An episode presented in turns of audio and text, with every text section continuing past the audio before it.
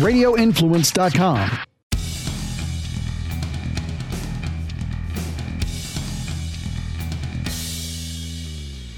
Welcome back to the Lawfather Podcast. As always, we are here in beautiful L F S, Lawfather Studios, right here in Lawfather headquarters. Make sure you check out all of the Radio Influence shows. Check out Jason's show about M M A. He's right here in studio with me. And uh, check out D J Eakin's podcast. Uh, and I know there's a lot of other good podcasts on there as well. But, um, well, those are the two that I know. So go check them out. So let's talk about the student loan forgiveness. Let's, you know, recently... President Biden has uh, forgiven up to ten thousand dollars, or not up to, I believe it's kind of an all or nothing, uh, ten thousand dollars.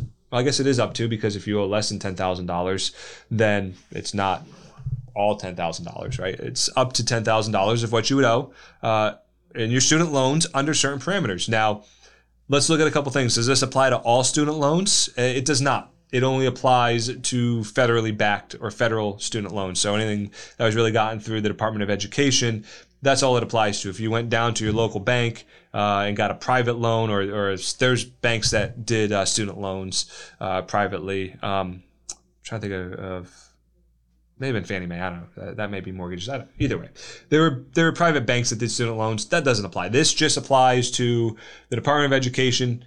Has a bunch of money and they loan it out as a loan, and you can use it to pay for school. Okay. Actually, it goes right to the school.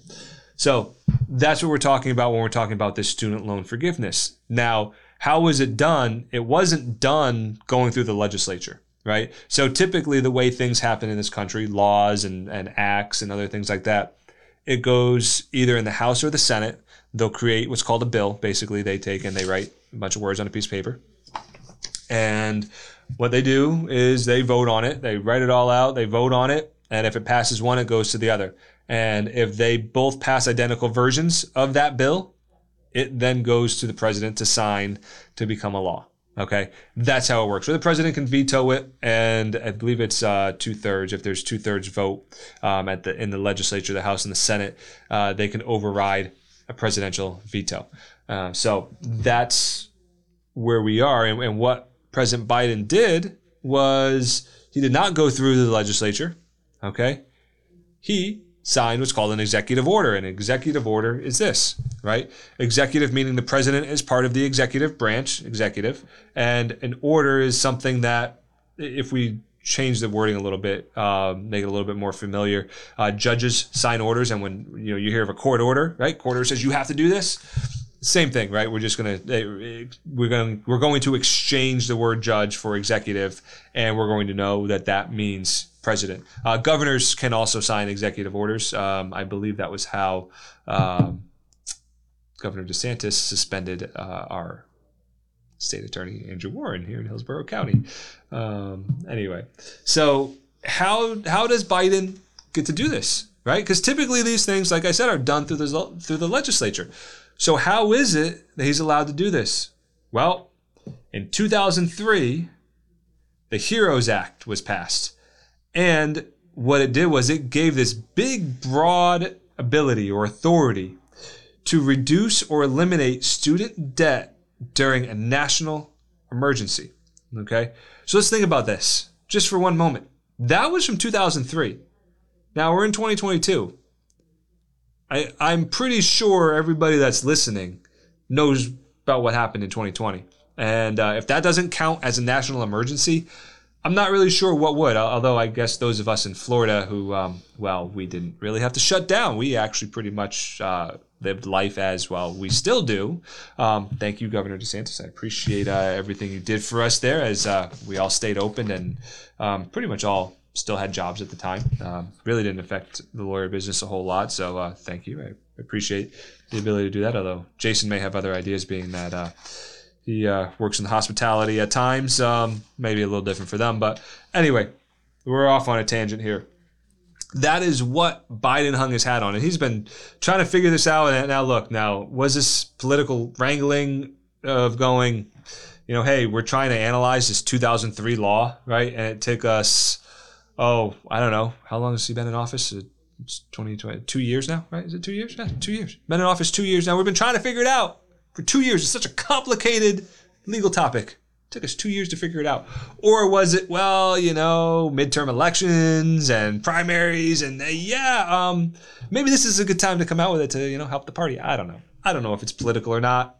I'm not going to go down that, that path of a conspiracy theory, but maybe it is, maybe it isn't. But that's what he hung his hat on to sign that executive order. I would not be shocked. It is, uh, this is being recorded on August twenty-ninth, twenty twenty-two. I would not be shocked that before the end of the year, before the end of twenty twenty-two, that we don't see some lawsuits. I would be shocked if we didn't see any lawsuits. Um, I think we will. I think we will see some lawsuits on this challenging whether or not the president had the ability to do it. And, you know, I, I think on its face, if this HEROES Act gives the executive branch the authority to eliminate student debt during a national emergency, what it's going to hinge on is, what does that mean? What does eliminating student debt during a national emergency mean? And the thing is, is it could mean what they've done already, which is pause the payments on student debt versus truly forgiving student debt, right? There's a difference. If they pause it, you still owe it. If they eliminate it, well, you don't owe it. So something to consider, right? Because the pause was across the board, right? It, it applied to everybody. But it does this new elimination doesn't apply to everybody, all right? And and that may be, um, I mean, I, I suppose, and look, don't kill me on social media for saying this, but it almost creates a discriminatory effect, but not in the way that people ever want to talk about it being discriminatory, right? Because you're just, look, all discrimination means is that that you're treating a group of people different than you are another group of people, right? So it doesn't have to be essentially racially motivated, right? But what this is doing is this is saying, well, if you make a certain amount, you don't qualify.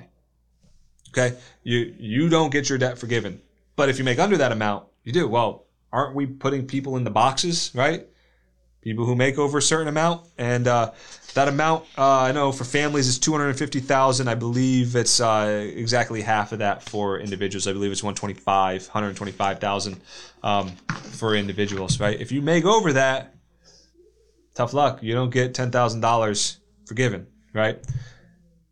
Another key here is if you qualified for a Pell Grant, you actually get twenty thousand dollars, okay? I, I don't fully know how the Pell Grants work, but um, you'll get twenty thousand dollars in cancellation. Now, here's kind of some of the big things. It's they're going to change the way the income-driven repayment plan is done. That's not a bad thing, right? Look, I mean, I went to law school. I have student loans. I get it, right? Um The the income-driven repayment thing is amazingly confusing. It's convoluted. There's like four different options. They all sound kind of the same. It's I swear to God, it's like sitting for the bar exam where option A, option B, and option C sound almost the same. And you got to pick the one that's the most right, right? And option D is clearly wrong, right? It's kind of like how figuring out the income-driven repayment plan is. So, you know, that's... That's one of the things that, that they're looking to fix.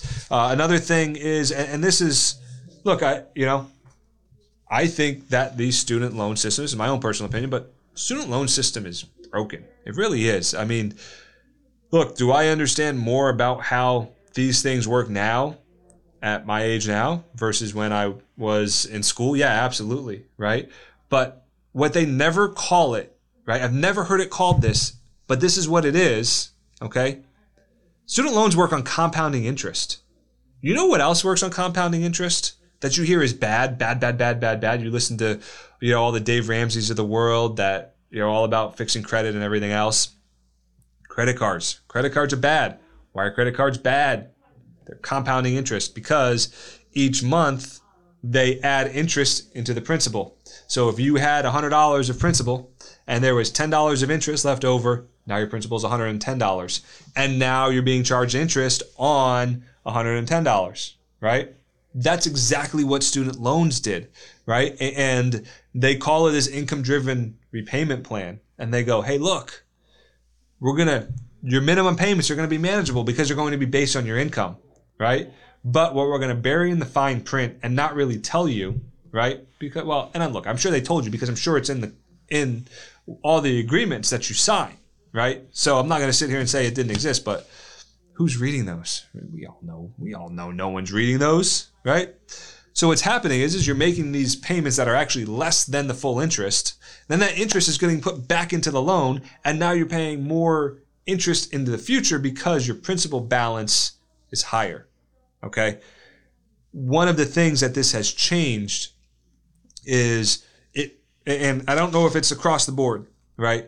But for some borrowers, there is some language in there that will stop the, it's called capitalizing. It'll stop that interest from capitalizing back into the principal. So it'll stop it from being a compounding loan.